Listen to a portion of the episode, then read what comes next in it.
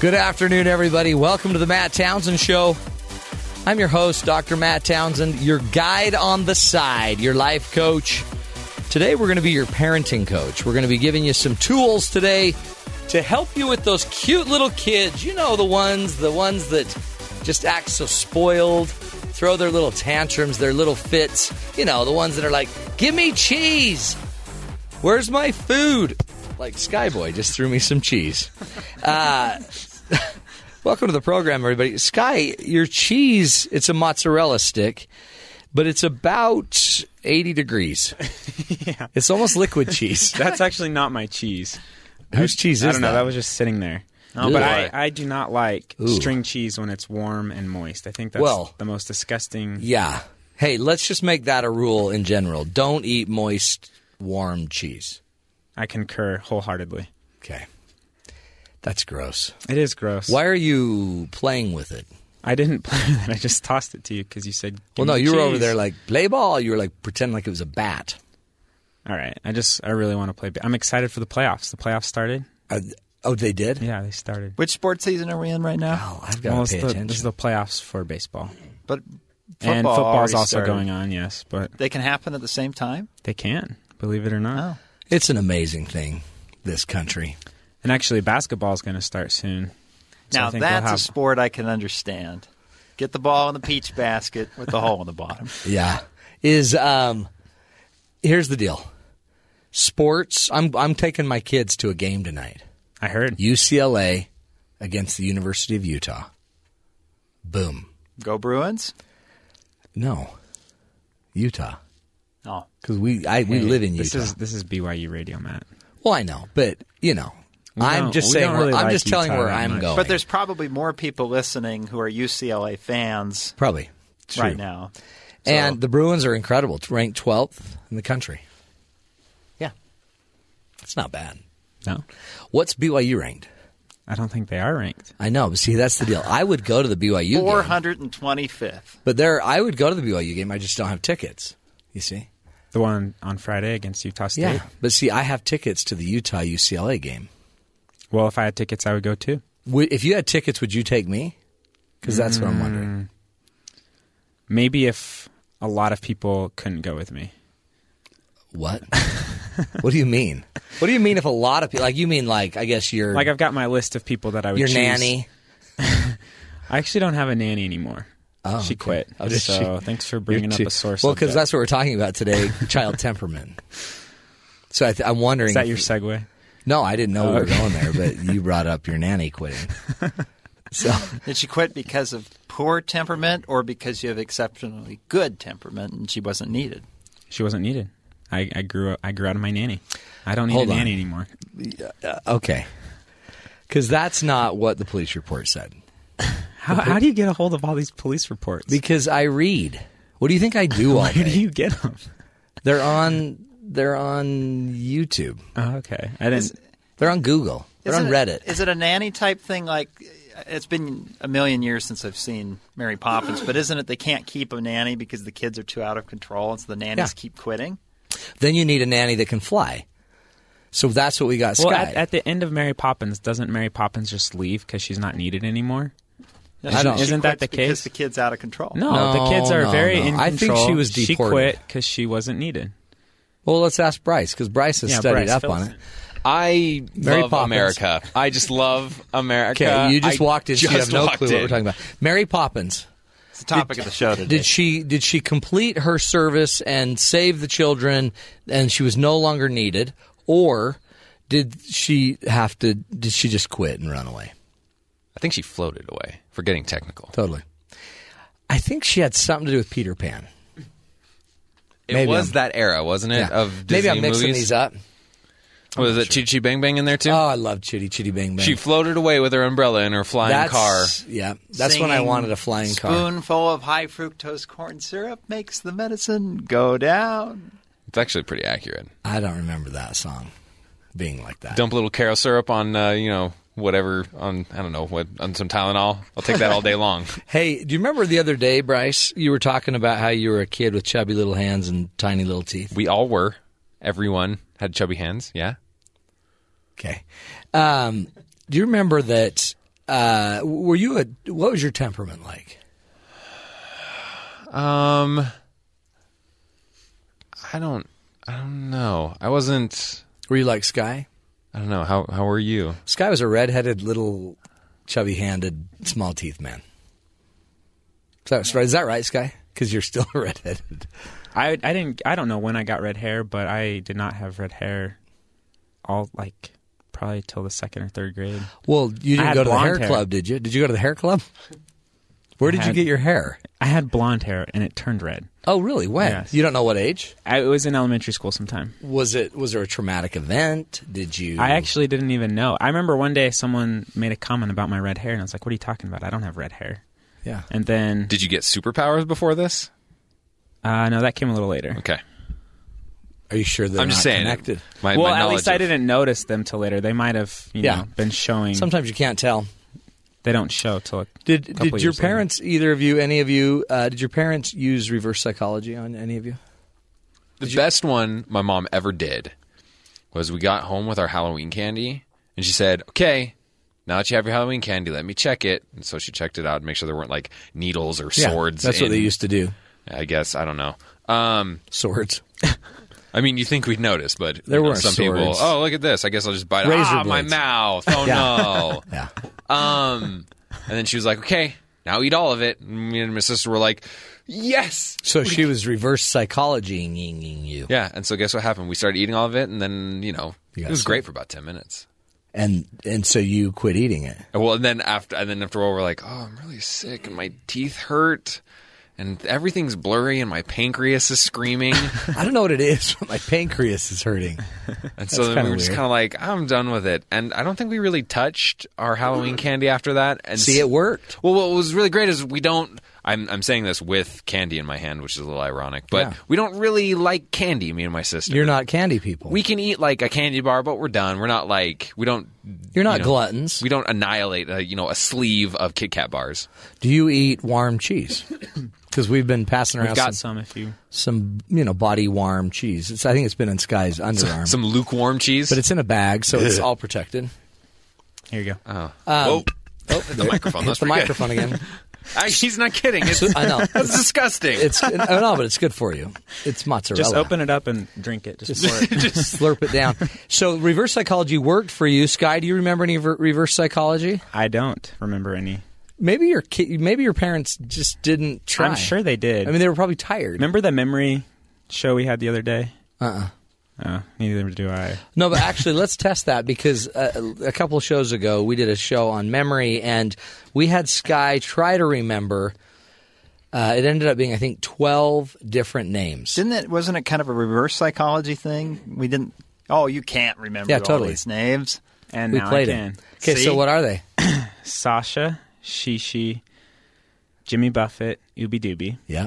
Those are the four you gave me. I gave you four on top of another Fat eight. Albert, yeah. Bill Cosby, Russell Cosby, Rudolph Rudy Davis, Dumb Donald, Mushmouth, Bucky, and don't tell me, uh, Weird Harold.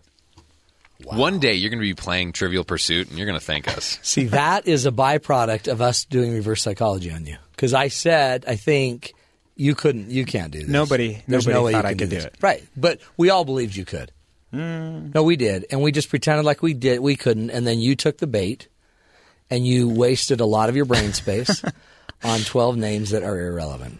What's going to backfire on you is when you're taking your final for your jazz class, and it'll say, what's the seven steps of jazz? And you're like, Fat Albert, steps. Weird Harold, Sasha, Donald. Shishi. So it worked. Yeah.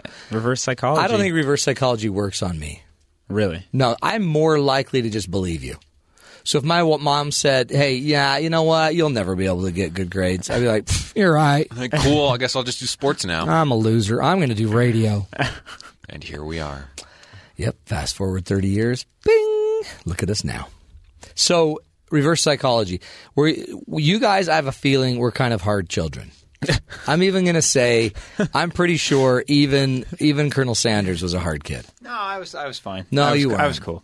My no. my parents have told me they would much rather raise my brother and I a hundred times over than and, to raise my teenage sister again. Really? Yeah. So one hundred Sky one hundred Boys Sky and Boys his brother. And his brother. Really? So you were a lot easier. They say I'm a lot easier. They say boys are a lot easier to raise than girls. Well, but then again, you've blown your knees out fifty-five times. I don't know how many knees you've got. Seems like boys are more expensive. Yeah. Four. Four well, I don't times. know. Tavia, my sister, just had to get another homecoming dress, and she's got to get her prom dress. She's got boys, all boys these get dresses. Knee surgeries. We can't. We can't. We can't rent the dress. We have to buy the dress. Yeah, but you get the to, dress to wear one. one time. It's better to buy a dress just, than knee surgery, right? I yeah. don't know. You knee. use a knee a lot more than a dress. Well, you do, except the knee, it's already like complete failure. You're buying it because you failed. A dress, you're buying it because you're going to a dance. You can also resell the dress. You can't resell the knee. You can't. Get your knees here. So uh, it's kind of interesting because I, I do see you as a harder child. It's not all Sky about. Boy. It's not all about the money, though, Matt. You're just thinking in terms of money. Yeah, I'm sure the marketability. And with you, Bryce, you had to have been hard. I have a feeling I was. Yeah, yeah. I mean, just some of the people that you really like on certain T V shows, they're kind of the darker, evil kind of hitman type of people. I didn't find. Well, maybe I don't know. I was. I was kind. Technically, I was an only child. Yeah, because your sister was older. She's much older than me, so. So you were like, hey, surprise. I'm like, well. And then you needed some attention. I, well, I needed to make things interesting. So you two were difficult, obviously. Colonel Rob Sanders, he was difficult simply because he no, cared about cool. freeway infrastructure. That's fine. It's easy. You want to, I'm in a bad mood, just uh, toss me in the car of the errand you're going to run yeah. anyway. And go see I the overpass. I stare out the window and my mood improves and we're Well, good. But you also do you also do voice impersonations? Oh, uh. Bill Cosby. Well, yeah, I wasn't. Jell-O even... pudding pop. Yeah, I'm not. Uh, yeah, not, so not going to do that. For you got that going on in the back seat. Uh, I was just. I mean, you guys troubled. Whatever. Um, I was an angel. Yeah, I really was. Uh-huh. I was the last child, number four. The last child is always the most spoiled. I was totally the spoiled one. Yeah. Uh, by the way, my name Matthew it means gift from God. Hello. Matthew. Well, your parents messed up there. Yeah. No, they didn't. I was a gift. And my name, Rob, means I stole something. Yeah, that's cool. Bryce, what does your name mean? I don't think it has a meaning. I don't know.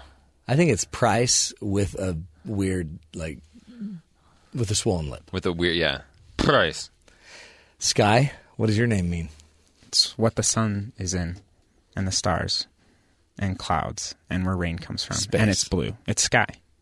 Okay. Up sky. Into the night yeah, sky. Again, I again, I think it, we just made it obvious one more time that I was the gift to my parents. I'm and, just saying that's gamble. Um, parents didn't know that. Yeah, no, they did. No. They got. The I bet. No. I bet someone just dropped him off on the, on his, their. My temperament. I was fairly docile. I was a wonderful child, very attentive, listened carefully, only made a few mistakes in my life. Oh, wait, hold on. How many how many people have like named their daughters like humility or what's another one? Uh, Shishi. Faith. Shishi. Um, and then they end up like, oh, this is this is my friend Charity. No, yeah. Spoiled, selfish. Well, no, but mine was more. I think my mom just knew, you know. So like, what do you what do I call this beautiful gift from heaven? Oh, we'll call him gift from heaven. Let's call him Matthew. Beautiful gift from heaven. I'm going to look that up later. Temperament. We're talking about temperament of our children today. And, you know, I was a saint. I don't want to, you know, cause any problems. My sisters were hard. My sisters were really difficult for my um, parents. I'm going to – we're going to need some data on this. I'm giving we're, it to well, you. Well, I don't we're know because my parents say my sisters are harder than my brother and I. So my maybe sisters it's a were a lot harder. Thing. I think what happened – and this is probably true to most parents. My mom was exhausted. I think she pretty much gave up. She was done by the time you were. So she pretty much let me do whatever I wanted, and I was just too lazy and tired to do anything difficult. That explains a lot. Go with the flow. See? And then I was raised on... That's why you're easy. I'm totally easy. She didn't even uh-uh. just let you go. Yeah. I invented cheese in a cup.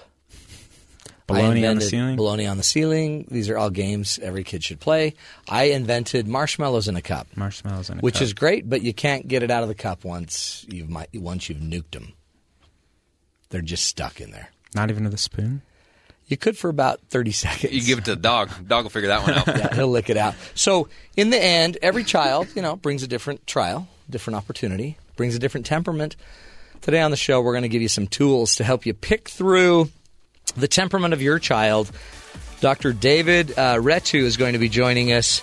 He's a child psychi- psychiatrist at the University of Vermont, and he's going to teach us how to understand the traits of your children, how to understand, you know, a little bit better psychology around your children. I think he's also going to be giving us some temperament, so you can see which temperament your child falls into. Obviously, in our group, there's one angel and three devils. I don't know if those are. Could we just downplay it like three demons? Not like not three full demons. On yeah, not a full devil. Three demons and, a ch- and an angel. A gift from heaven. And we're going to take a break and come right back with Skyboy and the rest of us right here on the Matt Townsend Show on Sirius X M one forty-three B Y U Radio.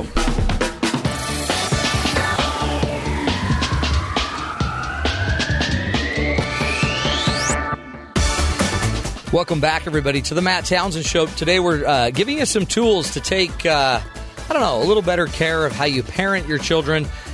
Uh, it just so happens that on staff here at the Matt Townsend Show, we have two uh, grown children, um, experts in the field of t- uh, temper tantrums and other childhood maladies.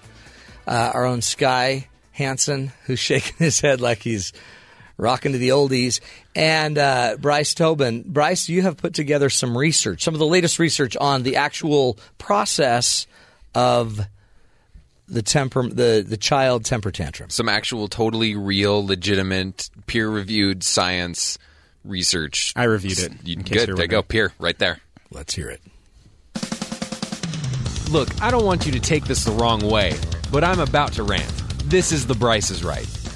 You've heard of the five stages of grief, but here's the five stages of the tantrum. First stage is wanting. This is where it all begins. Maybe it's a thing they want, or a dessert, or a chance to play with someone or something. But when they want something, the struggle begins. The second stage is begging. This is where they want to wear you down. They try to begin a war of attrition, but they have such short attention spans, such low physical and mental endurance, they're no match for an adult. Or at least they shouldn't be.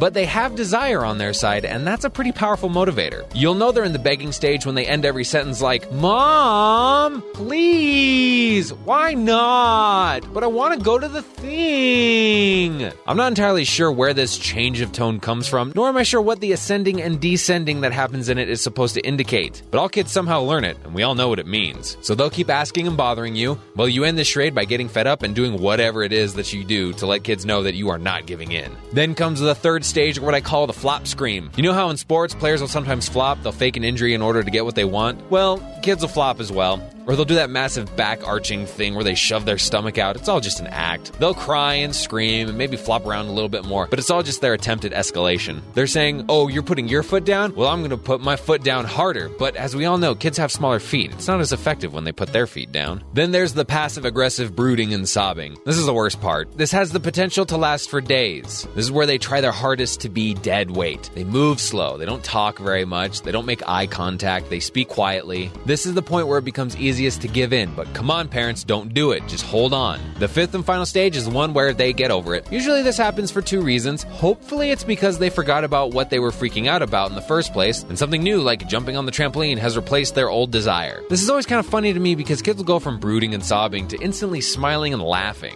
And this is how you know it was just an insincere tantrum like all the others. But sometimes it's because they found something else to want, so the process starts all over again. But you can always hold out and hope for the moment when the thing will get replaced. And they'll just run off happy, and afterwards you'll wonder how long until you aren't legally obligated to take care of them anymore. All right, I'm out. And remember, don't forget to be awesome.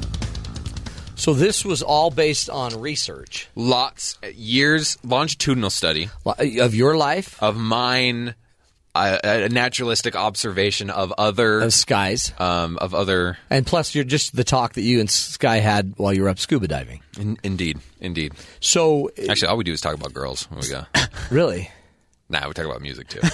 What girls? What does it matter? I mean, what? I mean, I'm just I mean, wondering. Oh, hypothetically, all of all of Sky's girlfriends, all of his, all of them, all of them. Yeah. All oh, you mean all the girls in his life? That all list of people. You mean like take. Nana and Grammys and Mom and sister, grandmas that call into the show yeah. sometimes. I One love time, the Hansons. They're good to us. That's a good singing group. um, Except they spell their name. Yours is H A N S E N, right? Yes. They, they, they spell it wrong. They're they Hanson. Yeah. Hanson. Weirdos. So the tantrums, um, that's pretty fascinating. We start with the want. Then we go to begging. Then we go to the scream flop. The scream flop is a powerful move, though, because the, it, it starts to create enough physical uh, and social embarrassment. And plus the sound of the flop, like on the hard floor at a store. Like squishy kid bellies, yeah. you know. Flop. That is a big move. And I think if if a kid could just perfect that, you wouldn't need the other stages. Right. I like it when kids like add a little pizzazz to it and whatever. They'll, yeah. they'll make sure they're holding two things in their hand and they'll throw them up in the air, but it's totally random which yeah. way they're going to throw because no, totally. they just aren't coordinated. Right. So they'll toss two things in the yeah. air and then flop yep. and then scream. What did you call that? The scream flop. The scream flop. It took me a lot of, you know, many hours of By the way, analyzing names and nomenclature. Yeah. Oh, yeah. I, you can see it's a technical. You can see it's got a, a Greek derivative. Yeah, you can see it. Scream and flopper, floppe, which is the Greek term for um, flopper hitting the ground. Scream flop. Um, that's usually, and again, I don't know if you remember, but I have, I'm a PhD. So uh, this is where I would just suggest to the parent that you just turn around and walk away. Run, actually. I just walk away, and then... Would it, you suggest full-on abandonment right there? Not full-on. Okay. I would go down the aisle, and I'd turn the corner, and then I'd stand there, and I'd probably laugh for a minute. Well, check out the tor- tortillas that are on the end of the well, aisle. Yeah, and you know? Then you might hear him squeaking because he's going to try to move the flop mm-hmm. down the aisle, right? And Not then, actually get up and move.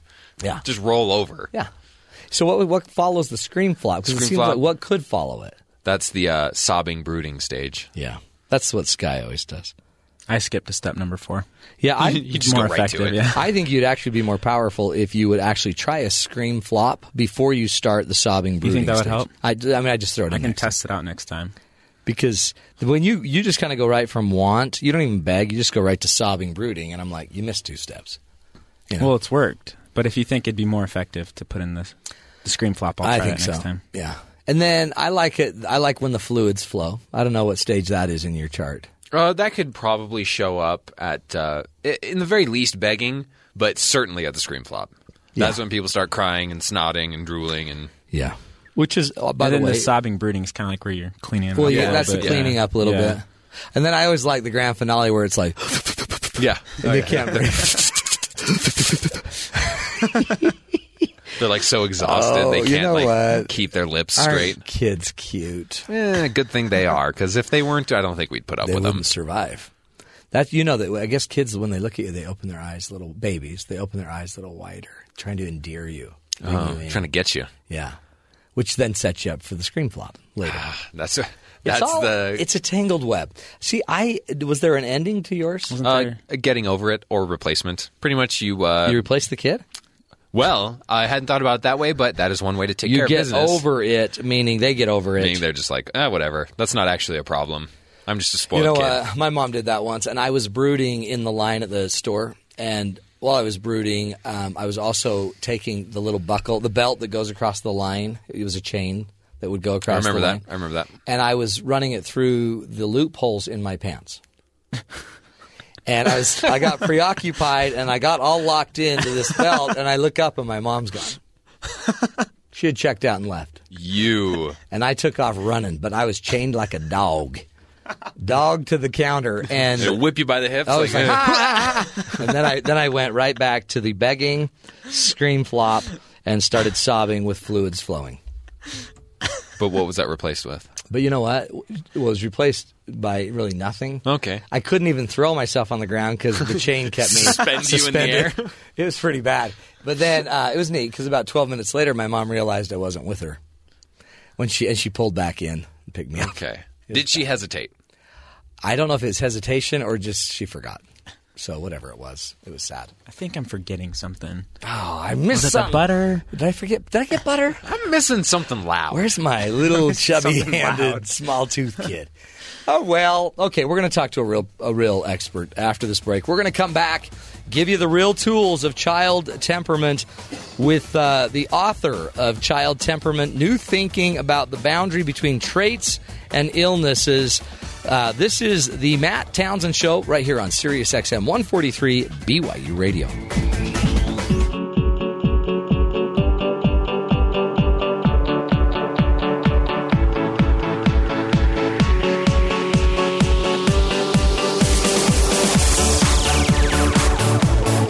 Welcome back, everybody, to the Matt Townsend Show. I'm your host, Doctor Matt Townsend, your guide on the side. Today we're talking a parenting issue. Do you have kids that, uh, I don't know, they just act like kids? Ugh. Grow up, you kids. Well, today's the day. We're going to learn how to handle and understand the different uh, temperamental types of our children. Did you know that your kids don't just come, you know, in one package? You know, they've got other types of temperaments that might be involved. They don't all have the same features, right? Sometimes, uh, you know, Sky, for example, comes, some days he's a little irritable. Some days he's a little sleepy. Some days he's just cute as a bug in a rug. Aren't you, Sky? Yes. Today we're going to figure out why, because you probably have a temperamental type, and we've got a pro, an expert on board to help us.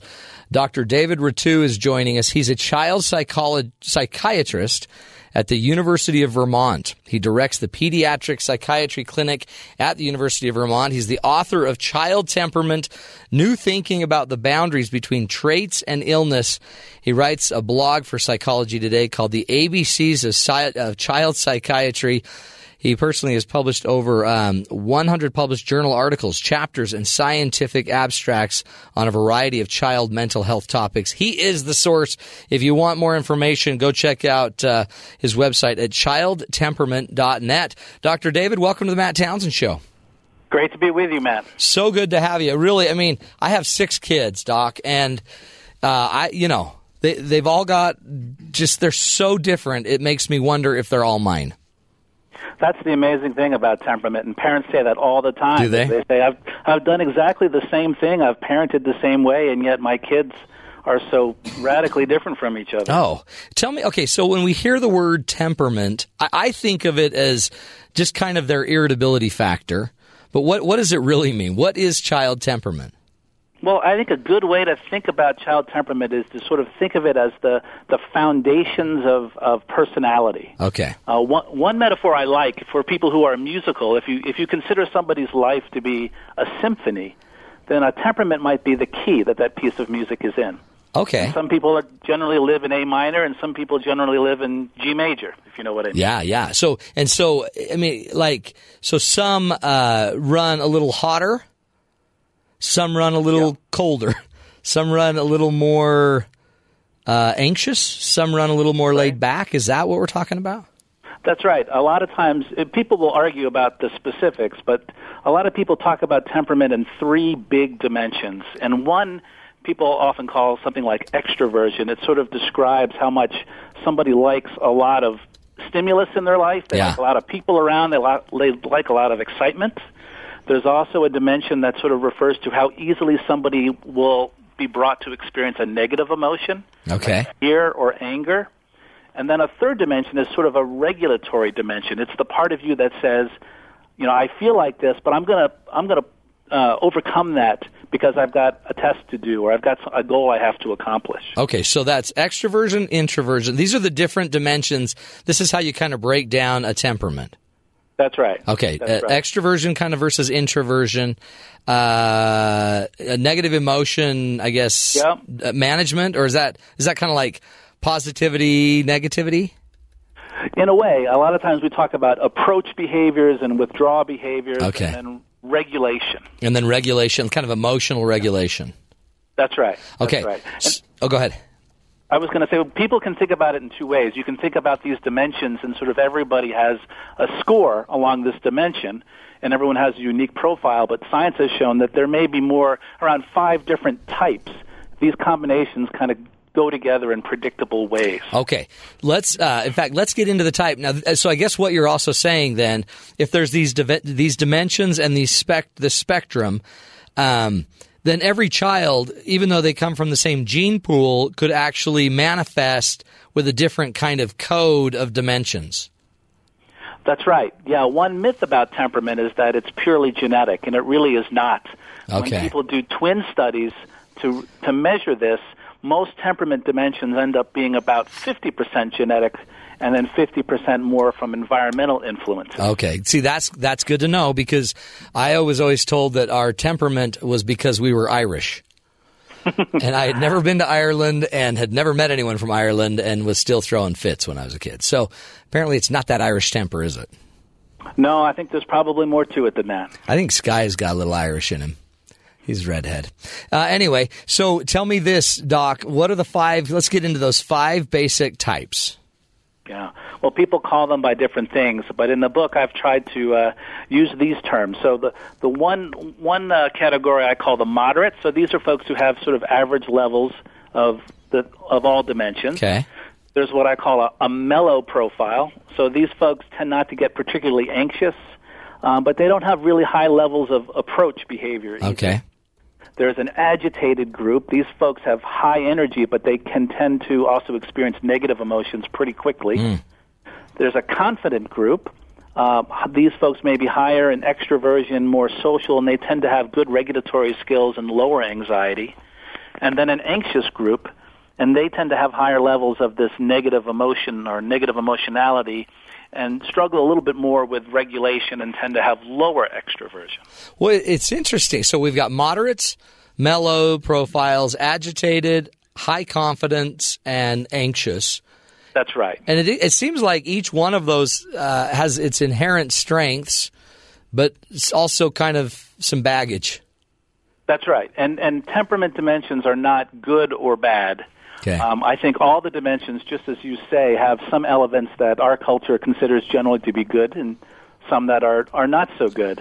And it's interesting when people, an interesting thing to think about is when people describe the ideal partner or the ideal child, yeah. what they often do is they take the good parts of each dimension and throw away the other parts. You'll, you'll hear people saying, I want somebody who is spontaneous yet punctual, or, right. you know, uh, and, and what they're doing, uh, present company excluded, of course, is Is, is breaking up dimensions that are that are tough to do. Right. They're, they're combinations that are less usual in society. Well, you're like building this illusion of this this person that really doesn't exist. Right. You'll you always will find exceptions, but yeah. uh, in general, you know, most people come prefixed with a combination of, of traits that have some good and some not so good qualities. Well, it seems like just as I go through it, there's a moderate, a mellow, an agitated, a confident, and an anxious. To me, that just seems like the perfect family. I mean, it's like having one of each. I have one of each, and it, and I, it almost seems like you might. Yeah, and there are families that probably do. I mean, there is a lot of variable from from uh, sibling to sibling, as as you know. Yeah, what contributes to this the, this type? So some of it's just, I guess, genetic, I guess. But what else? Yeah. Are, what are the other contributing factors? Well, you know, everything from cultural impacts to parenting. Um, to schools, to friends, and, you know, another myth, that, something that we're learning more about is we used to sort of think of genetics and environment as sort of separate pathways. Mm. And one of the things we're understanding much better now is that actually genes can influence environment. Yeah. And environment can actually influence gene expression. Well, yeah, so like, they're not as separate yeah. as we once thought. Well, and I, you can almost see that. If somebody's kind of the agitated, temperamental type, and that's kind of, let's, even if that we could just attribute that all to his genes. If you come off too agitated and, um, you know, quick to emote negatively, you might also tick a lot of people off in the environment. And then they're going to treat you differently, which would actually probably agitate you more. That's right. I sometimes like to use the metaphor, and, and since you're in Utah, I think you would get this, that, that kids like, like big mountains sometimes generate their own weather. Oh, totally. Isn't that true? So that's where you're saying there's a mix, not just with the genes you're born with, but then how you engage the environment with those genes. That's right, and that has a fancy name uh, called an evocative gene-environment uh. correlation, and it generally just means that based on somebody's genetic tendencies, they tend to pull out or evoke certain environments more than others. Well, and I've even, oh man, I've seen that just this week. So we have a child that uh, he, he's, I guess he's maybe the agitator, I don't know, but he he'll just he'll just start stirring the pot. And all the other kids will be there quiet, maybe even ignoring him. And he'll just start agitating, agitating, agitating until finally everyone's fighting and one of us is on him. And then he looks at us like, what? What is your deal? And now he's grounded. Game yeah, that's on. A very common scenario. Evocative. That's the word. That's right. And the and as and as your example mentions, what we do, the environment often tends to reinforce those initial yeah. tendencies. Oh, yeah. No, exactly. So if, if a kid is born to be a little bit more irritable, it tends to provoke a little bit more irritability in the environment, and that can then send people off to the races, and yeah. these things can snowball. It's like we're we're just so reactive, kind of to our to each other. I guess it's really we and, and we we these we don't get rid of these temperaments when we're like, oh, we're mature now, we're eighteen. I guess I'm done. We carry it with us, don't we? That's right. I mean, there have been studies where people have measured temperament for decades apart in the same in the same people, and you find correlations. That that doesn't mean by any stretch of the imagination that, you know, what you're like at two is what you're going to be like at fifty. Yeah. Um, but uh, people can detect these these stabilities. It's interesting too, because you you hear parents say, "Oh, I knew he was going to be this way when he was a baby." You know, I've heard that. I've heard moms say that about the, their child in the womb. Yeah, no, yeah, really true. Like kicking around, huh? Exactly. Uh, it, tell me this, because you hear a lot about birth order, and is is is there any you know veracity to the birth order concept? Does it matter where you're born, or is that just kind of environmentally how you might be handled? Uh, well, there's a lot of discussion about that. Um, most of the studies that I think have really measured this well have not found birth order to be as strong of a factor as people might expect. Okay. And, and, and not to get too technical, one of the problems with the study is that birth order and birth size and, and family size sometimes get confounded. Oh, I could see that. Yeah, birth order with two kids is different than birth order with six kids, probably. That's right. That's right. So, it, it you know... there's a lot of people who will say that that's true for their family, and yeah. I, I wouldn't dispute that. But I think when you look at large groups of people, the other factors seem to be playing a larger role. Is there the sex difference matter? Do you see any difference in these temperamental styles based on gender? You do see some. Uh, you, yeah, you certainly do see some, and um, that can change according to age. Um, kids, you know, boys and girls can look more similar at certain ages uh, than others, and um, it's also worth saying that within boys or girls, there's a tremendous amount of variability, so I think we have to be careful yeah. about the stereotypes of, of temperament. Yeah. You find small effects, but not as much as you might think. Well, and it, so it may not it, – this is – it seems like a great kind of instructive model to be able to figure out your, your child's temperamental type. But like you're saying, you don't want to... And your own. Yeah, and my own. Exactly. Then we can figure out some ways. In your book, does that get into that? How I could take mine to understand his? And Absolutely. Right. One of the one of the fundamental principles of temperament is is it's not inherently bad or good, but it really can fit well or not so well with certain environments. Oh, yeah. It's And so understanding sort of where your child is and where you are, um, I think can really help, you know, make the most of... of what you're given with a child's temperament. I, I love it. It also seems like it would help in eventually helping you understand you. I have a client that has major, major A D D, and he, um, but he's an accountant, which blows my mind. Like, how did you get to accounting? Well, and, that but, might be that regulatory dimension. Uh-huh. Isn't that interesting? And so he ends up, but he ends up having to check everything ten times. Yes. But he he likes it. Well, I think as people get older, this ability to kind of control your impulses gets stronger for most people. And we've all probably encountered the person who you think is one way, and then they'll say, oh, I'm really shy, but they don't seem shy to you at all. Oh, right. I actually I, feel that way. That's where I think yeah. that, that ability to control those impulses comes into play. Huge. We're talking with uh, Doctor David Rettew, who is... he's trying to educate us. He's from the University of Vermont. He's a child psychiatrist there and uh, directs the Pediatric Psychiatry Clinic at the University of Vermont. He's the author of Child Temperament, New Thinking About the Boundary Between Traits and Illness. We're going to take a break. We're going to come back and get a little bit more into that idea of the temperaments, the five temperamental types, and uh, even maybe start getting into the, the temperament versus certain illness or, you know, traits or symptoms of illnesses. We're going to take a break. We'll be right back. This is the Matt Townsend Show right here on B Y U Radio.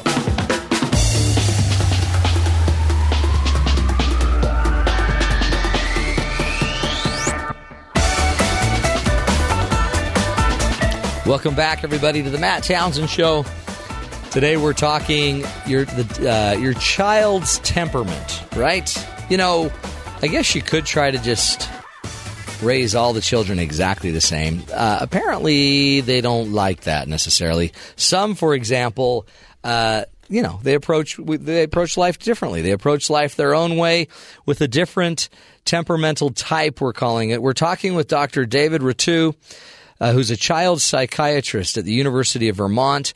He's the author of Child Temperament, New Thinking About the Boundary Between Traits and Illness. And he writes a blog for Psychology Today called The A B Cs of Child Psychiatry. Go check out his website, child temperament dot net. It's a wonderful resource for you there. Doctor Rettew, thank you again for joining us. Great to be here. It really, you know, humans just are, they're just so interesting. Um, and kids especially, we, I think we think they're so much like us just because, you know, they're ours. But they're not. No, they really have a, a whole set of experiences, and I think we do well to try to see things from in from their perspective as much as we can. It's amazing. How many um, how many times, I guess, in your field of psychiatry, you're not just dealing with, you know, traditional issues. A lot of what you've got to figure out is is this is this an illness? Is this a is this a disorder that the child might be presenting, or is it just their temperamental issue? How do you uh, I guess you're seeing a correlation between the two? Yeah, that's right, and I think you nailed it. That's probably the most common question that I get in my clinical practice is they want to know whether, you know, their child has enough of something that it would qualify for, you know, meeting criteria for a disorder. Hmm. And it's a tough question. Well, yeah, because you don't autos- automatically want to peg your child for an illness or a disorder when it's just temperament, but then you also don't want to wait too long um, and and miss the boat either, do you? Absolutely, and it's looking more and more like that. At least in some of the some of the conditions that we deal with, we're really just talking about a matter of degree, at least on the surface. Okay. For so, things like uh, A D H D, attention deficit hyperactivity disorder, we all have an attention span. We all have an activity level. And when people measure it quantitatively, it, it kind of looks like a bell-shaped curve, just like right. blood pressure or height. And so our job is to sort of set some kind of rational and sensible speed limit, if you will, mm-hmm. uh, and say beyond which, beyond this point, we're going to consider this to be a problem. And in psychiatry actually is not unique in this. I mean, the most common medical illnesses probably work that way too. You think about high blood pressure and right. hypertension, type A kind or high of cholesterol, yeah. or even uh, diabetes. Um, you know, the continuum model is not just in our own field here. It's uh, so like one of the temperamental types you mentioned, again, we'll go through them, moderate. Some people are just, you know, average, kind of average levels, mellow mm-hmm. profile, um, agitated, high confident group, and anxious. It seems like to me, for example, if your child is it comes from like the anxious temperamental type, they might be more distractible. They might be prone to, you know, anxiety, generalized anxiety, some, maybe some social issues. Absolutely. Lack of confidence. That's right. Generalized anxiety disorder, which is considered an illness, I think maps very closely to that anxious trait, hmm. and social anxiety disorder maps very closely to shyness, which is, you know, part okay. of that dimension. And it's funny too because we we have we really do have I think one of each of these. Um, the mellow profile. I have a son that's so mellow, you're wondering if he's breathing.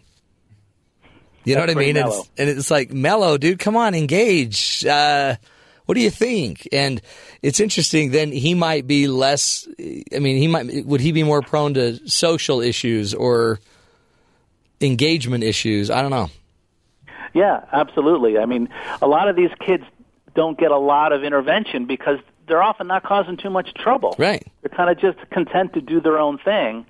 Um, but sometimes the, these kids need a, a nice shove in a direction to, to get them to do things that they might, you know, end up liking to do on their own.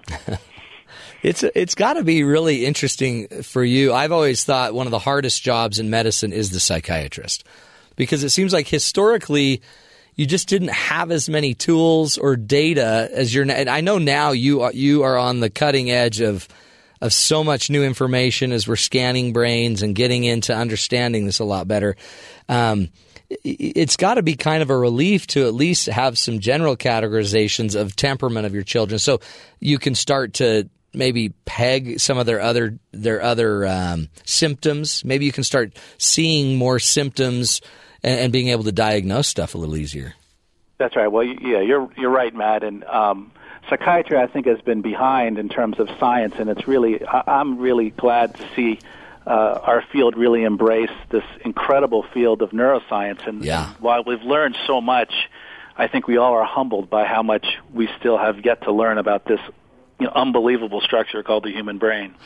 What what are some more uh, examples? Like, I mean, what, what's a downside of of your child kind of being a moderate, just being average level of most of the, you know, average in um, in his desire to be extroversion or negative emotion? Is there, is there a downside to that temperamental type? Well, I think sometimes there can be a uh, a tendency to just leave these kids alone, that they, they, they can kind of feel like they're vanilla. Yeah. And they don't have that, that spark or, you know, those that charisma that, that they see other kids having and, and being rewarded for it. So if you see if you see they're maybe trending and showing more of a temperamental type of a moderate, I guess, are you suggesting a little more coaching and, you know, maybe pointing out you could pick up some of these levels, you could you could call a friend. You don't right? just have to wait. To help them develop their passion. Yeah. Isn't it? Uh, it seems like as if raising kids wasn't hard enough. It's almost like maybe that's why your book's going to be so helpful is we need the tools to to understand these. A lot of times we're fixing them without any clue what's really going on. That's right. And people comment all the time about how you need to get a license to drive a car and to do this and do that. But you don't have to have any kind of license to, to parent a child. Oh, man. And then sadly, some of our children are parenting children. And yes. and they haven't even developed fully. And so it's it's a uh, it's a big deal. What if you think of the temperamental traits, the, are there some that we should be really watching out for? What are uh, of the five styles um, and some of, I guess, the traits that go with that? Um, what what are some of the things we should be watching out for? Well, the the research on psychiatric disorders, as they're defined, has shown over and all, over and over that this regulatory dimension, this ability to be able to keep things in check when you need to, is a critical dimension, and it underlies uh, many types of different psychiatric conditions that, that we see. So to be able to develop that skill as much as possible seems to be really critical to be able to, to meet someone's goals and, and uh, to live a happy and productive productive life. Yeah, that's a that's a big one. And I see that a lot, like in my marriage coaching and stuff. The the ability to recognize emotion, manage your own emotions, you know, cal- calm yourself right. down. That's right. Huge, isn't it? And that doesn't mean being an emotional flatline. No, yeah. It just means to be able to to keep it in check when, when the need arises. Great. We're going to take a break, come back. We're talking with uh, Doctor David Rettew, who's teaching us about, uh, you know, our temperament and our children's temperamental traits. What are some things to watch out for? One thing to be watching out for is their, you know, their regulatory effect. Can they manage their emotions? You know, can they get a little heated up a bit and then bring themselves down? Do they have that skill set? We're going to come back, give you some more practical applications of uh, figuring out your temperamental types of your children and maybe some tools for how to deal with it. This is the Matt Townsend Show. You're listening to us right here on Sirius X M one forty-three B Y U Radio.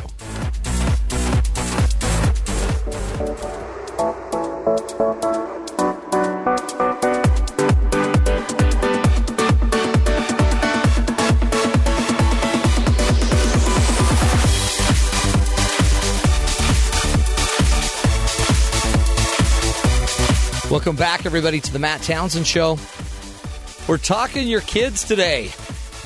Those cute little gifts from heaven come down here and just make your day. And sometimes they kind of mess it up a little bit, and then they get mad, and they throw that fit. And then you put them to bed. And man, when you're putting them to bed, they actually, when they're actually in bed and you go in a few minutes later, you're like, oh, they're so cute.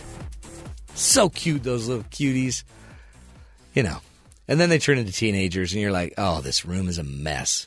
How can he sleep in this mess? It's fun. Raising kids, what are you going to do? You learn so much.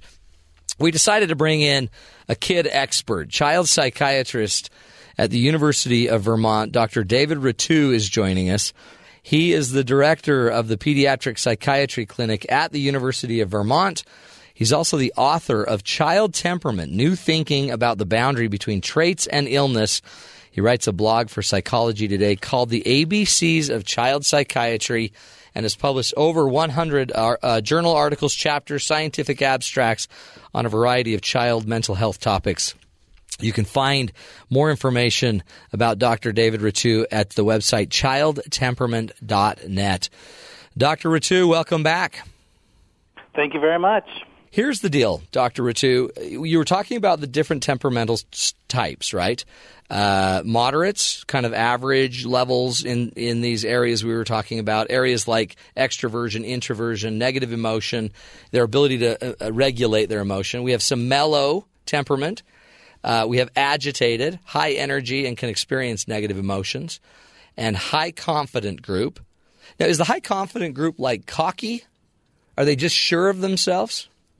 Well, that's the danger. Um, a lot of people in the confident group are, you know, what a lot of parents would consider to be model kids, but when that group gets in trouble, that's often the direction that they get in trouble. Okay.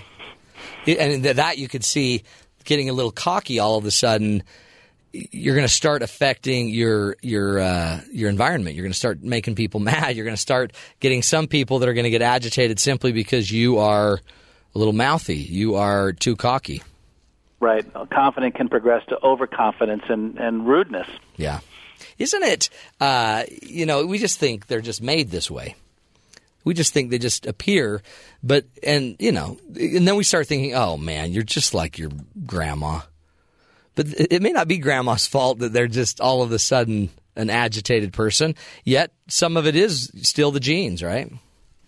Some of it is, and one of the things that's uh, that's interesting about genes is that sometimes the genetic effects on personality traits actually get larger as you get older. Mm. Uh, so people always make that joke about, you know, women becoming their mothers or something like that, and you know, there's some basis that these genetic effects get, get stronger as, as we get older. No, they just is it they just seat in deeper. What happens when they get older? I guess they've just been practicing it longer. Yeah, I don't think we understand it that well, and some of it may have to do with uh, genes causing certain environments to reinforce those tendencies, as we were talking about yeah. a little earlier. In your book, you talk about um, some practical applications. So you don't want to just you don't want to decide that, okay, my son is an anxious temperamental type, and then just brand him and keep saying, well, the reason you're struggling, son, is because you're an anxious temperamental type. You don't want to, it's not a branding approach. You really just want to use these to understand him better, maybe to coach him a little bit more in, you know, his schoolwork. Is that the ultimate goal? Yeah, I think you got it exactly right. I, I don't think it's a bad idea to use those terms, but if you do use those terms, I think you have to explain what you mean and what you don't mean. Yeah. So being shy doesn't mean that you're destined to be shy for the rest of your life. It just means that you have a biology that tends to react more in this direction, but it doesn't mean that somebody's helpless in terms of doing something about it. It seems powerful to also be able to point out people that also might be shy, you know, role models, you know, people in the you know, in the family that are also shy that have been able to overcome it. Some, and then, I mean, what's powerful is I even just sit here and think, if I knew as a job what my temperamental type was as I'm going out looking for an occupation, it might be really important to, to consider what your temperament is. I, I personally don't know that I could sit, for example, and just be with my children all day. I think if I had to do that every day, I'm probably, I don't know what I am. I'm probably an anxious, I don't know. But I'm probably high confident and anxious. Can you have more than one? I think that there's all kinds of possibilities, and people can be a little bit of one type and a little bit more. I think all possibilities are there. But if I had but to you sit, point out a great, I'd go a crazy. Great point about parents, um, because I think we often want to show our best side to our kids, um, but a lot of times when we talk about our own struggles and things when they didn't go well for us, I think our kids can, can learn from that just as much. Right. I mean, it's funny. We we almost don't want to be human, and part of being human, you're teaching us, is this temperament. It's just it's part of your code, and there's no harm to knowing your code. You just and it doesn't even brand you. It's not like you can't improve it. It's not like you can't adapt, but you need to know your code. You need to know. You need to know that you tend to react a certain way, and and maybe other people tend to react a certain way. And you know, one of the principal practical applications is this thing that I call overriding. I think we all need to know how to override as parents, because recognizing that our child's temperament will pull out of us certain reactions, and they may be very natural reactions, but they may not be the best reaction. And right. That's when we need to hit the override button and be able to think about this and think through it and say, maybe I need to take a deliberate step in a different direction. It's a little counterintuitive because we're always taught to parent in the way that feels natural, and I'm right. a big believer in that, but sometimes we have to parent in a way that's unnatural for us. Well, I've seen that. I, like I've seen my wife, very social, uh, who wants, if my if I have a mellow boy, uh, um, or maybe even an anxious, that's sitting there that's not out playing with friends, my wife will start, you know, pushing, go be confident, go out with your, go out, call your friends, get out there, get out there. And I, you can almost just see the anxiety rising in the child. Um, so she tends to parent from her style. I would parent from my style. And yet in reality, I guess we need to, we, like you're saying, override our reaction to them and probably maybe approach them from theirs in a healthier way. That's right. And most of the time we do pretty well. I mean, I think, uh, you know, nobody has to be perfect in no. this. And we all uh, slip up from time to time. It just, I think it's worth a, thinking it through it and sometimes trying to take a different course. Do, do you think that parents... Um, it's almost like we don't really quite know what we signed up for, because we thought this was going to, we thought they were just going to be cute, and, and we knew it would be hard. We always say it. We know it'll be hard, but it's, it's hard. Hard is when they have such a different temperamental style from you, and one that almost just agitates you, one that just sets you, because some of what you're saying here is the temperamental type also kind of leads to your own kind of fight or flight reactive approach to them, doesn't it? That's right. And and one of the diabolical things about temperament sometimes is that parents have the exact same traits as their kid. Yeah. Not not always, but that can be a tough combination. So if, if you tend to be a little bit more of an irritable parent, you might have a higher likelihood of having a somewhat more irritable child. And wow. then the two of you get in the same room, and it's it's not really, it's not the parent's fault, it's oh. not the child's fault, but the chemistry when the two temperaments uh, collide can be what causes a problem. And in our clinic, that's the way we try to address it. We don't want to point fingers at the parent. We don't want to point fingers at the kid, but we say, you know, there's something about when the two of you get in a room together, and that is our, that's our target. It's powerful because I think you're giving the parents a tool to kind of look at patterns and start noticing patterns more. I mean, once you start seeing, oh, yeah, I'm here I go. I'm feeling that pattern when he's starting to play anxious on me. And when he goes anxious, I tend to go with him. It's some of it's just starting to notice the problem a little bit earlier before you're emotionally flooded, isn't it? That's right. That and that's that override button. Yeah. And for anxious kids, I think parents have this very well-meaning and natural tendency to want to protect. Yeah, uh, but that can sometimes lead to overprotection and then not, not getting the child to be exposed to what they need to be exposed to to develop mastery over those anxieties.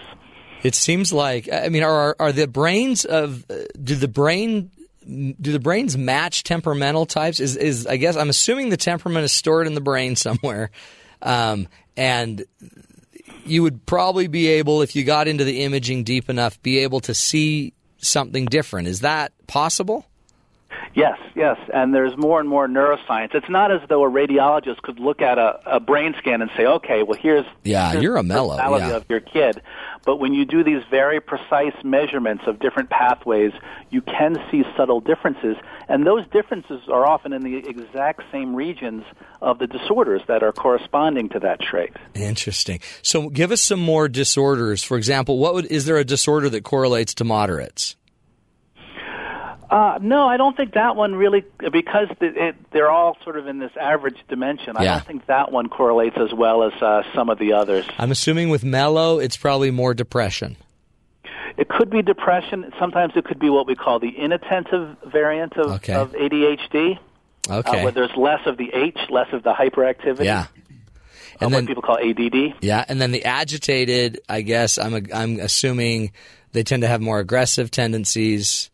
Oppositional defiance. Oppositional defiance and a, and a trendy disorder that we're hearing a lot about these days is bipolar disorder. Yeah. And, and that profile sometimes uh, matches on to what uh, some people call bipolar disorder. It's back in vogue.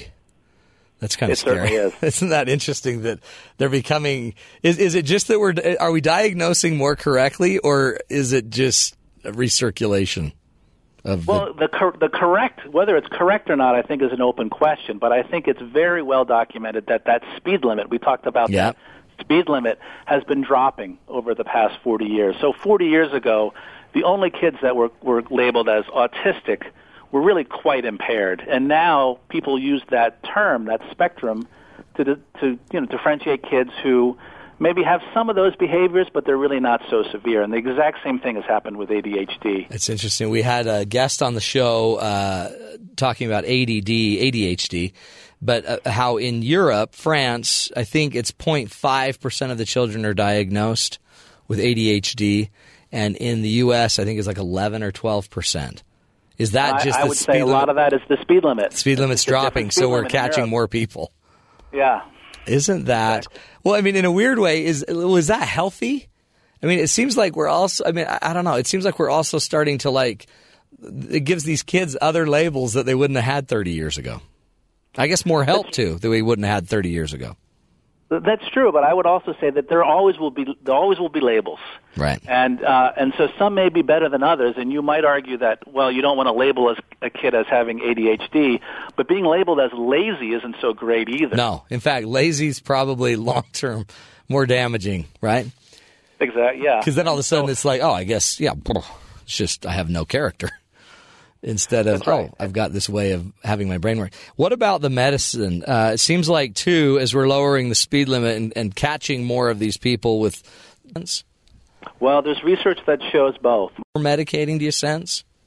Well, there's research that shows both. I, we are certainly using medicines a lot more, uh, but we also have some data that shows that of, uh, you know, one hundred kids who have a diagnosable condition, only fourteen percent of them are getting Uh, a medicine. So oh, I think really? I think there's both. I, yeah. I think you can argue both sides on this one right now. Yeah. We certainly try to be as careful as we can with medicines, and we use this dimensional thinking in our in our clinical decision making. Just like if you had slight hypertension, your doctor might say, "Well, don't eat so much salt," rather yeah. than pulling out the big medicines. Yeah, it's a, you know it really is. It's it's it's still an art. For, I mean, there's the science side of it, but as the doctor, you still need to read it one patient at a time, don't you? And And treat it one patient at a time. You can't just broad brush it.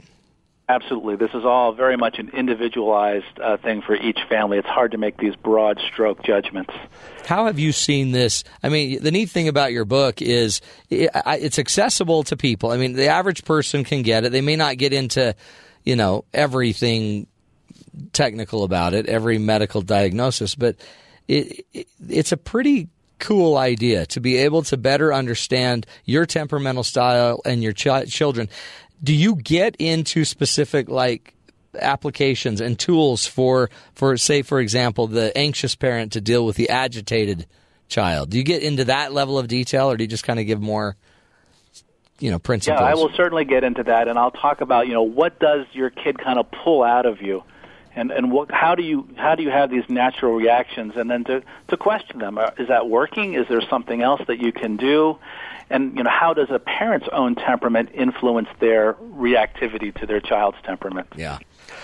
Help us with this. One more question for you, Doc. We're talking with Doctor David Rettew, child psychiatrist at the University of Vermont. Okay, give us your best. You, what's the most important thing, just as a parent, that a child psychiatrist would wants every parent out there to know about their kids? Well, I would want each each parent to be able to know what their child's temperament is, to treasure it and value it for what it is, but to also be able to recognize that they can do something about the parts of a child's temperament that are getting in, in their child's way. Yeah, you don't just have to hate it. Exactly. You, you can you can understand it, you can relate to it, you can even actually create healthier relations by simply understanding it. Doctor David Rettew, so appreciate it. Child psychiatrist, University of Vermont. Go check out his website, child temperament dot net, and get that book we've been talking about during the show, Child Temperament, New Thinking About the Boundary Between Traits and Illness. Again, Doctor Rettew, thank you so much. Thank you so much. I really appreciate it, Matt. You bet. We're going to take a break, come back. Uh, really, I, it's it's complicated, yet fairly simple, isn't it? Once we can gather the data from the minds that know, um, Go figure out your child's temperament, temperamental trait or type. We're going to come back, keep talking about this fun stuff. Uh, this is the Matt Townsend Show right here on Sirius X M one forty-three B Y U Radio.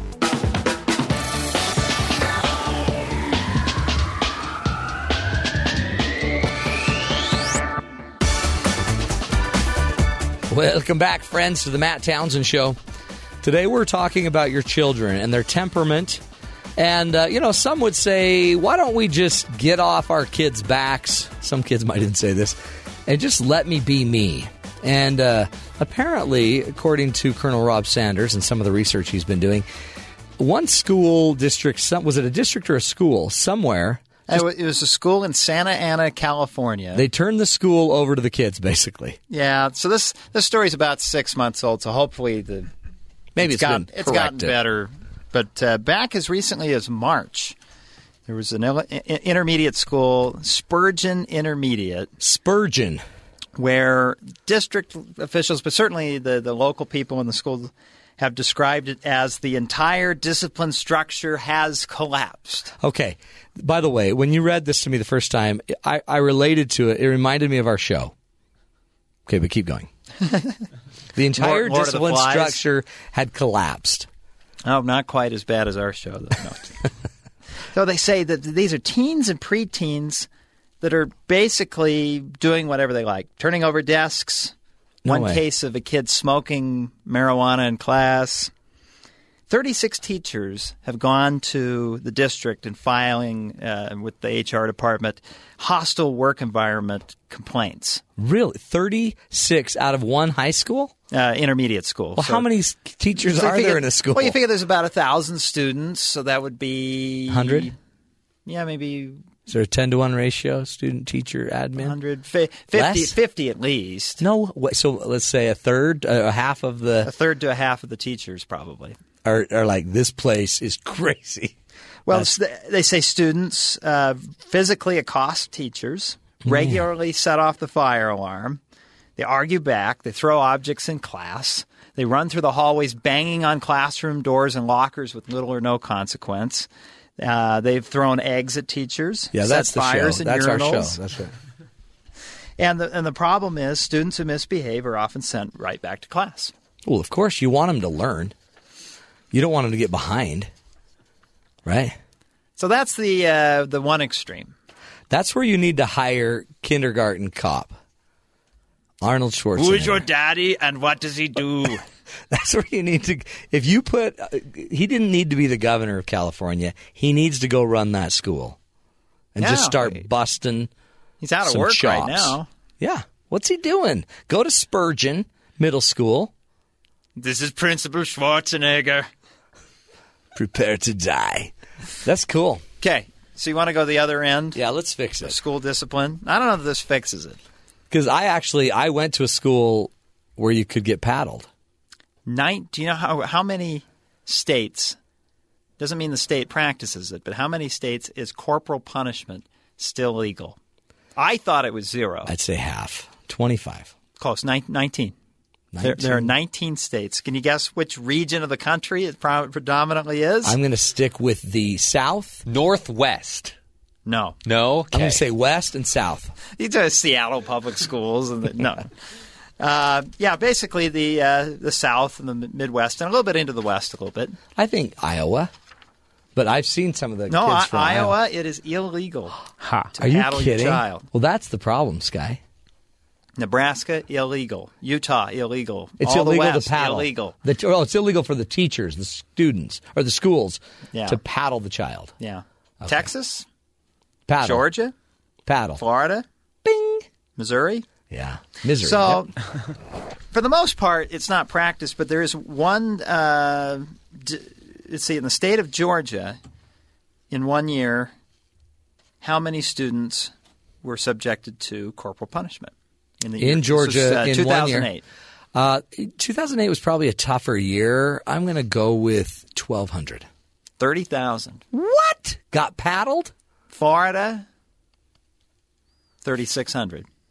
Wow. In one year. Well, I went to a private school where they could give you the meter stick. And it was a meter stick. And they Wait, would going with the They'd whip you. They'd spank your behind. And you'd go into Mister Jeff's, and he'd read he'd read the charges.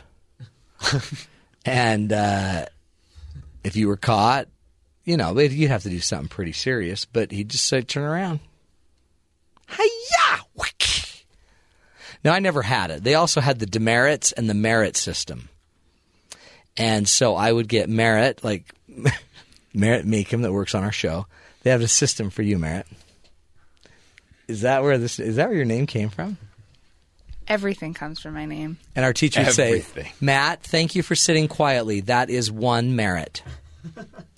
That's why I love your name. I feel yeah. really comfortable when you're here. And then sometimes they would say, that's three demerits for everybody in the room. And if you got so many demerits, you'd be sent to Doctor Jeff's. For and a paddling. For a little paddling. I never got this meter stick, but um, because I was smart enough to, like, when I saw him coming, I'd put the, you know, snowball down. Walk away from the snowball. Here comes Doctor J.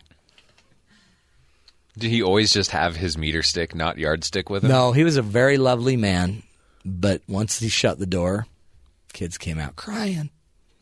Did it help me? I would say yes. Look at me now. You're on the radio. Look where it got me. What if I hadn't been almost swatted? I would have been like... You might have one of those jobs where you sit behind a desk and I know. Make lots of money. I know. What? Who knows? I might I might have a real life. Anyway, so I'm proposing something on the show. You guys tell me. I think we ought to do it as a committee. I think we ought to start paddling. We need yardstick. No, no. Yardstick. We could do the merit system, though. We're already doing the merit system. Well, merit is the we, system. We could call Merit's it, the only system we've got. We call it the Skittle system, and we give and take away Skittles. Or how do you take? How do you take away a Skittle? Or chicken nuggets.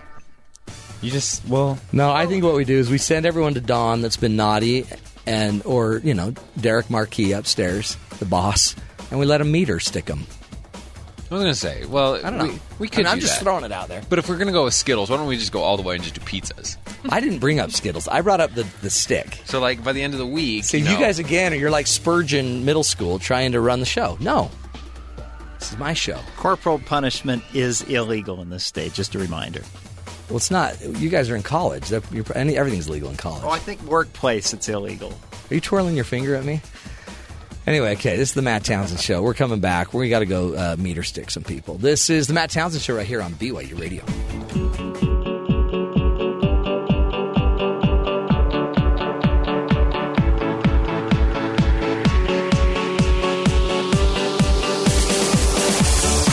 Welcome back, everybody, to the Matt Townsend Show. We're joined now by Julie Nelson, wife, mother of five children, author of Parenting with Spiritual Power. She's received a master's degree in marriage and family, and there is a marriage and family and human development. It's a development. You're a developmentalist. Is that the word? Could be. I like it. Uh, teaches classes such as applied parenting and marriage and relationship skills at Utah Valley University. She's been featured in uh, many academic journals and other online media such as uh, Family Share, The Wall Street Journal, and Parents dot com. You can go find her uh, information at Nelson Julie K dot com. Nelson Julie K dot com. Julie, welcome to the Matt Townsend Show. Good to be back, Matt. Now, uh, when you came in, Skyboy, because I need your help with this, because developmentally I'm worried about my little pal here. Um, so I'm like, Sky, what you been reading lately? And he says, well, it just so happens I just finished an article, a wonderful article from BuzzFeed um, that was about, I'm going to get to the title here, uh, fourteen places you have to go to the bathroom before you die. And I'm like, wow, Sky, for real? And he's like, no, captivating. He says, you got to read it. He's, he's put them on his bucket list. Absolutely. Now, to me, there's something developmentally wrong there. Little adolescent humor never killed anybody, Skyboy. Well, what Thank if he's you. thirty? If he's thirty, he needs to get rid of his adolescent humor. But my favorite was, by the way, the one that's like underwater. Yeah. The underwater one's pretty cool. Yeah, it I is. like the two-way mirror one. Yeah, that's a weird one. Because did you see that one? There's one where the guy – it's just a glass box in the middle of oh, like downtown goodness. somewhere in London. But it's two-way mirrors and you're in there, but everyone's walking around you like oh, my goodness. You're not in there. That's messed up. Only Skyboy would bring that up, but only Matt would put it on the show. So, uh, Julie, yeah, you heard our earlier guest and the and these um, temperamental styles. Mm-hmm. You you've learned all this. Now, how do we work this? So, if all of a sudden, I mean, you've studied, I know, different kinds of temperamental styles. Yeah, I I was at a conference, um, a national conference, probably twenty-five years ago, and it was a revelation to me, Matt, because the, the the the presenter actually talked about the original work of Chess and and uh, and Thomas, which he based his book on, and that work uh, was uh, it was through the fifties, nineteen fifties, nineteen sixties, and seventies, and on forward, and Doctor Rettew based his book on that, and they basically had three temperament styles, um, and the ones that they mentioned in the book, uh, he mentions in his book, um, are the easy. So the child, easy temperament? Yeah, the easy temperament, or the difficult. Yeah. Hey, they're just three. It's easy to remember. Yeah. And then the slow to warm up. Okay, so the easy... Uh-huh. Just super comfortable. They're you know yeah. they're the ones you don't worry about. Yeah, yeah, yeah. The, the moderates. He would call them moderates. Yeah, he called them a moderate. What yeah. was then? There's the difficult. Yeah, and then there's the slow to warm up. Okay. Now in the conference, uh, they kind of used the, these with an F acronym. So they would say the friendly, mm-hmm. the feisty, yeah. or the fearful. Okay. And those were easy to remember. And I remember sitting in this class, this this this uh, seminar, and it was like the light bulb went on. I went, holy cow. First three children, one of yeah. each. One of each. Yeah. You know? And it was like, I understand them now. But didn't you think, like, how could you ever raise a feisty, for yeah, example? Yeah, yeah, yeah. Like, I couldn't imagine having a feisty. Because mm-hmm. I'm not feisty, obviously, and my wife's not. And what I loved about the conference and what I've studied since then is that in all temperaments, they have negative and positive yeah. attributes. So it's, you know, and this is what I have a hard time with is when I have see parents who have a feisty child or a difficult child. And even these traits are inborn um, and they manifest themselves at birth. And you have a child that's colicky, that's hard, that yeah. doesn't sleep through the night. And and the parent looks at another child, another baby, and their baby's sleeping through the night at three months. And they just sit there and coo. Yeah. And they, they just lay there. That's the easy And baby. You're like, oh, what a good baby you yeah. have. And I think, does that make yours a bad baby? No. And it really concerns me that we label good and bad right. to traits because there's no bad baby and there's no bad child. They just have these inborn tendencies. That's what they, they are. What they, they are. are what they are. Now, if you recognize that every tr- every uh, temperament has positive and negatives, and then you, like Doctor Rettew said, you override it or you help to socialize that child, mm-hmm. then you understand that all of them are good and all of them have.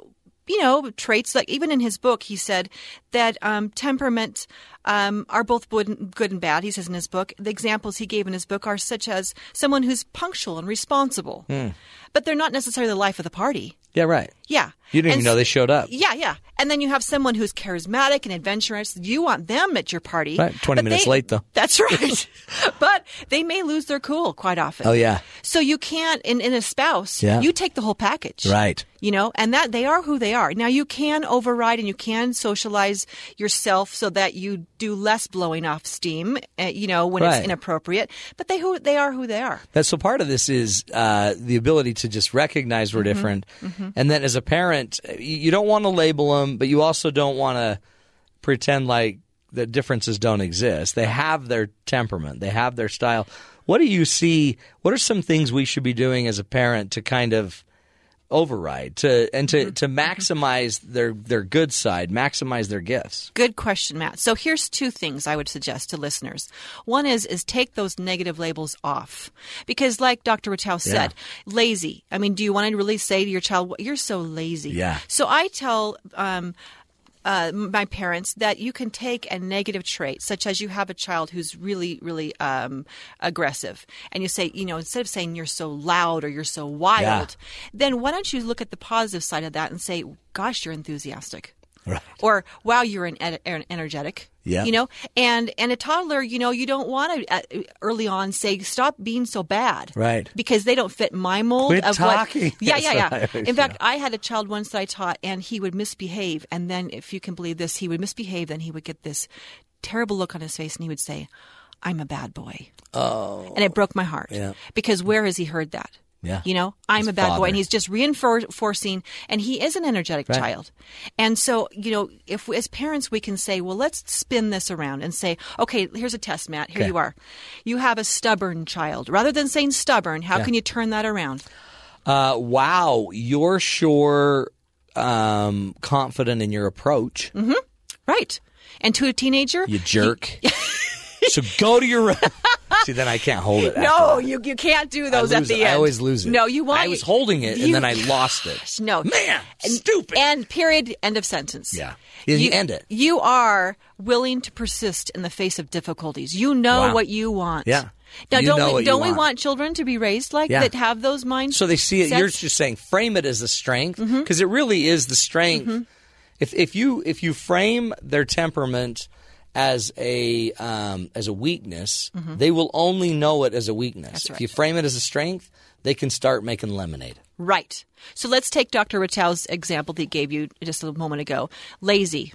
Yeah. You've got a lazy child. What are you going to say instead? Um, when your mom gets home, she's going to crush you. I'd no. say that. And no, then I no, would, no. Okay, if they were lazy, I would say... Um, See, I'm kind of sarcastic. Yeah. So a lot of mine are – if if they were being lazy, I would say, man, you sure seem comfortable. Mm-hmm, mm-hmm, with who you are. You No. No, you, period. You cutie patootie. yeah. You sure seem – what would you say for lazy? But, I like oh, no, that. lazy. I would just say, um, yeah, you, you sure seem comfortable mm-hmm. with who you are. Right, right. Like I feel pressure right they, now. They right? don't need to be someone who they're not. They're They're comfortable in their own skin. Yeah, they're not out there pretending to be someone. Yeah, and, relaxed. And you might interpret lazy as someone who just likes to be an introvert, who likes to sit on yeah. the couch and be home. And that person could also be interpreted as shy. Yeah. And I don't, I you know, I prefer not to, in a child's hearing, uh, in their presence, say, oh, like for instance, if you were to introduce a shy child, or you know, this someone like that. This is my shy child. This is my shy child. I, w- you know, I would turn that around, and you know, she is someone who likes to take her time to warm up. To people, I love to, that. To, to warm up to people. Well, tell me if all of a sudden you keep hearing, this is my socially mm-hmm. um, bankrupt child. I mean, all this, you have to deal with that. Like, I, okay, I'm shy. Mm-hmm. Even if you didn't ever frame yourself as shy. I've never framed myself honestly as an introvert or an extrovert. I had never framed myself, and everyone thinks I'm an extrovert, mm-hmm. and I probably am. But you don't want to feel like there's something wrong with you. Yeah. Like, let me give you an example. I had a child, the um, one of them, that was the slow-to-warm-up one, yeah. or the fearful one. Now, I don't call her fearful, yeah. but I say she takes her time to – because you know you, – th- take this scenario. Okay, you're at the shopping mall. It's Christmas time. It's Santa's sitting there, and you have a line of kids, and they all want to sit in his lap. Then you have two kids. One is like, I can't wait to tell Santa. Yeah. I have a list of ten things, and he's in line and he's so excited. And then you have one that's hiding behind your skirt, yep. and and she's saying, you know, he's scary. I mean, he is scary. That is the great that, temperament test. That is a scary. Test, that right? is a, the, the Santa Claus test. That is the test. And they won't go up there oh, because he's weird and he's yeah. dressed funny and he's a stranger. Right. Now, am I going to force her to go sit on Santa's lap? No, I'm going to recognize that she takes her time. She's cautious. That's and great. A cautious person is a good person That's because smart. They're not going to jump in doing crazy stuff. Well, you also, you know, she's not going to go up to the park and sit on any other stranger's That's lap. That's right. So she's going to be safe for That's you. That's right. So I say, man, I'm going to have I'm, this child's going to keep be safe.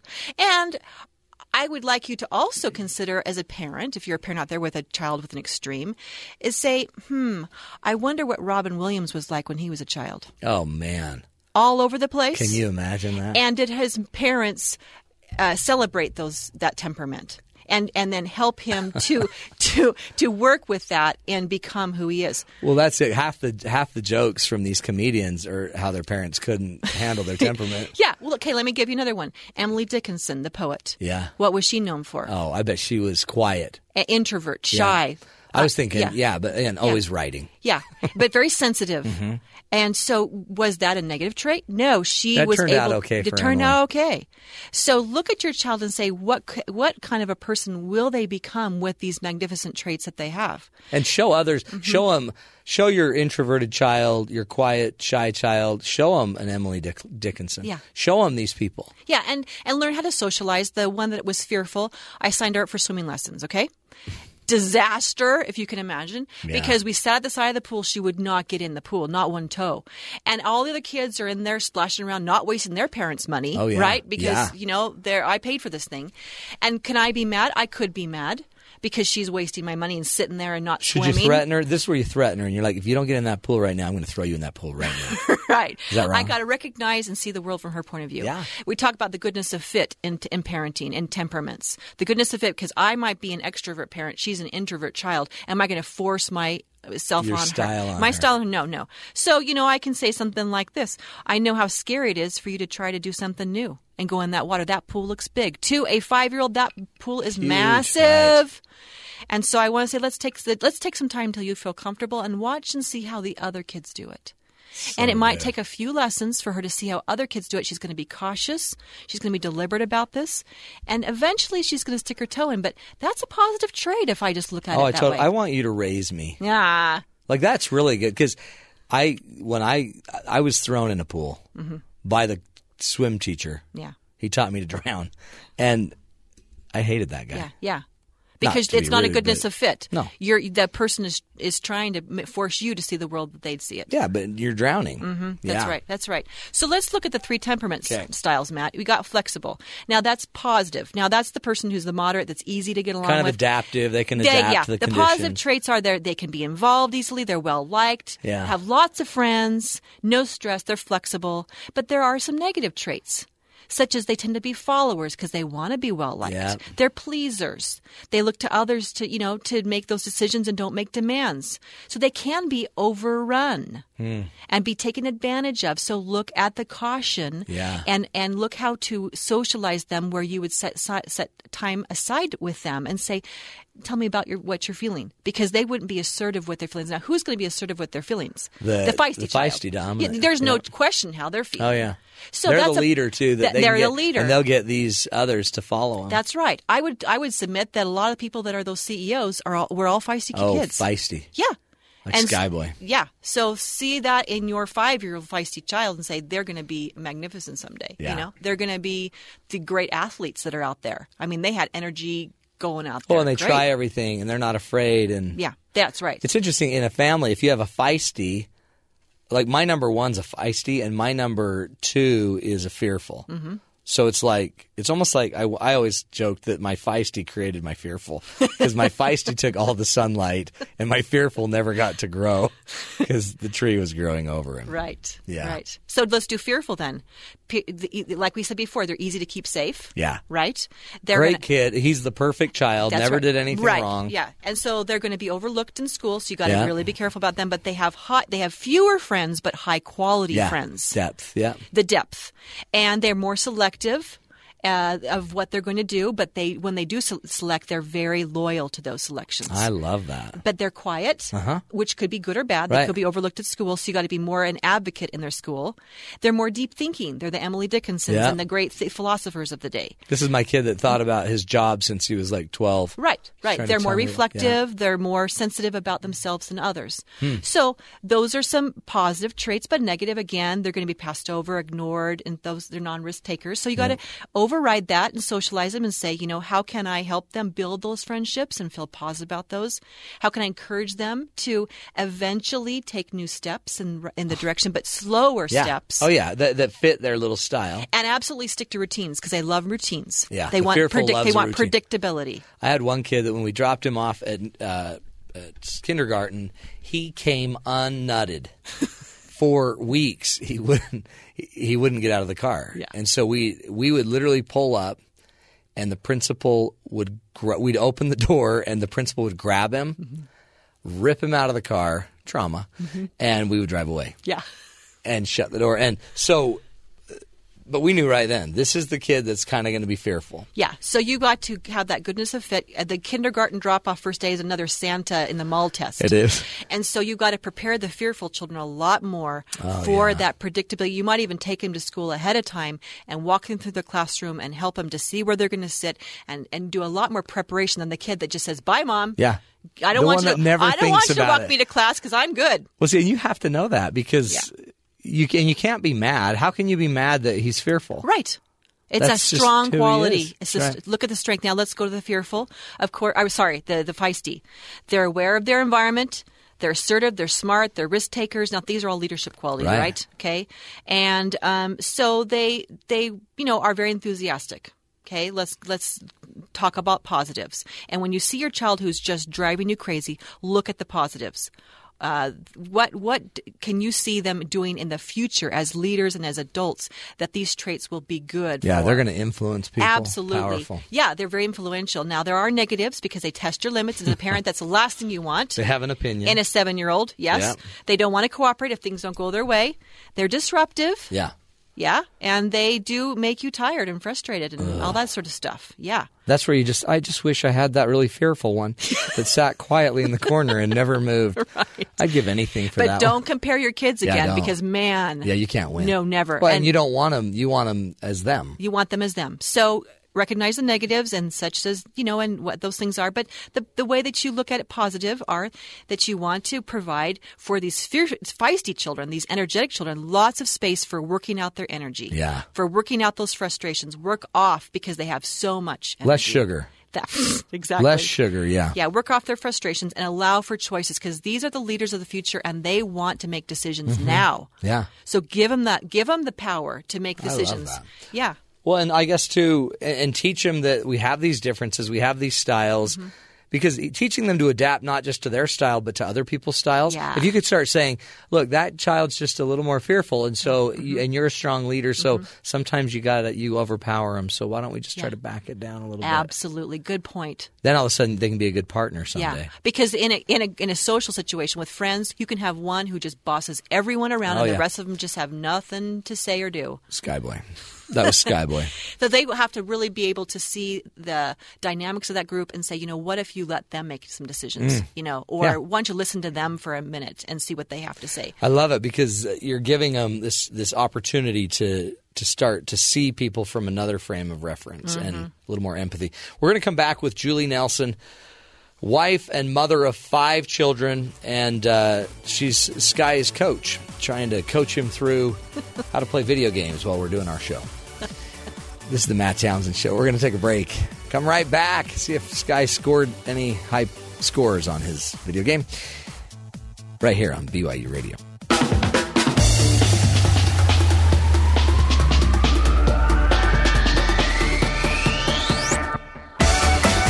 Yeehaw, the wrap-up music for the Matt Townsend Show. We're going to wrap up the show. Just uh, a disclaimer, uh, Skyboy was not playing video games. He was actually watching Spurs highlights on his phone.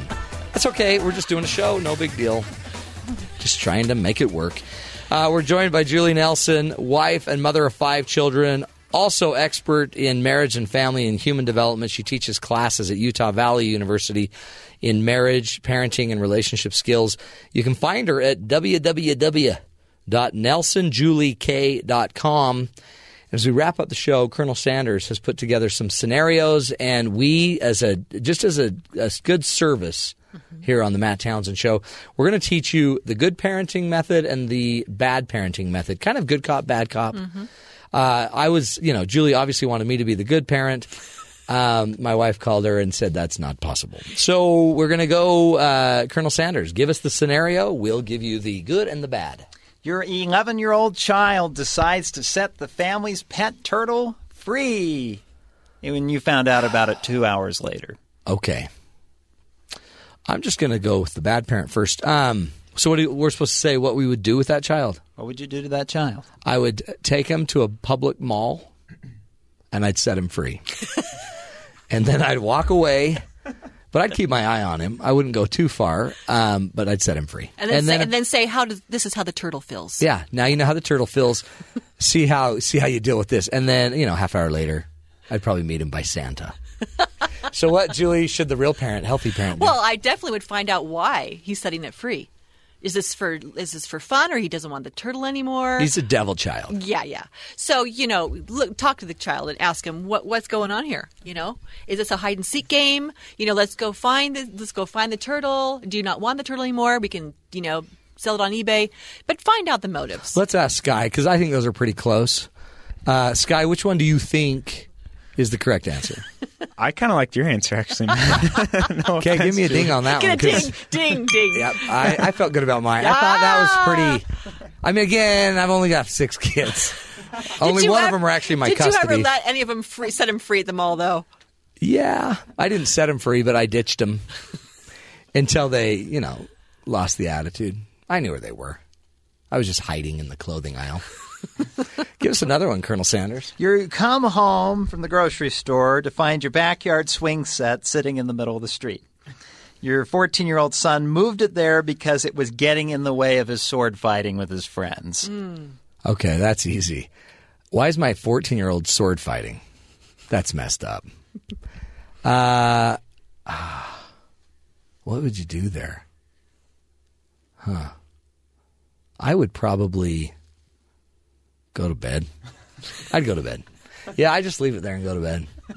I didn't make the mess. I've never even used the swing set. I would go to bed. What are we supposed to do, Julie? Well, do we have any more kids that need that swing set? Can we get rid of the swing set? Are there younger siblings that still need that swing set? Uh, you know, there's a lot of variation. I mean, that's what good parenting's hard.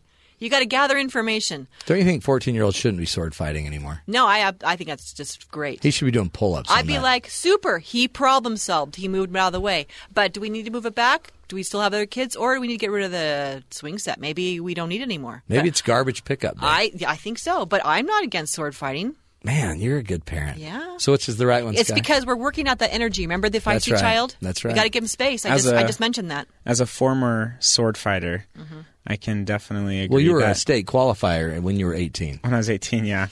The swing set got in the way often. No, totally. So I'm going to give that to Julie. Oh, yeah, man. Instead of having, man. To, instead of having to get rid one, of it myself. One one. Okay, Rob, one more. We got forty seconds. Your eighteen-year-old son calls you for a ride because he has four flat tires. Yeah. When you show up, you see the car pointing the wrong way on the side of the road next to some very long skid marks. Okay. A, I wouldn't have answered the call because I would have pretended like I couldn't hear the phone, and my wife would have got it, and she'd be mad. Then she'd send me. Then I'd show up, and I'd be ah, – I'd call triple A. And then I'd raid his bank account, pay for the tires – and not talk to him for a week. I don't know. That doesn't feel right, Julie, but it's just what I do. What would you do? Well, you know, I'm not too far away from you okay, on that one. But no, I definitely would uh, bring the child in and have them come up with some solutions of how that car's going to get fixed. And it's not coming from my bank account. See, you're going to let them think it uh-huh. through. I'd be like, wow, this really got messed up. What are you going to do to fix this? What if you get home and the swing set is still in the front yard? Out in the street. Then you... Okay. Yeah. Mexico. Then you yeah, go to Mexico. You go to Mexico. Julie Nelson, you're the best. Go check out Julie's uh, website, Nelson Julie K dot com, and learn even more about how to parent correctly. This is the Matt Townsend Show. Uh, tomorrow's Friday. We'll have a best of tomorrow, best of the week. And again, signing off for Skyboy and the great Spurs fan that he is. This is the Matt Townsend Show right here on Sirius X M one forty-three B Y U Radio.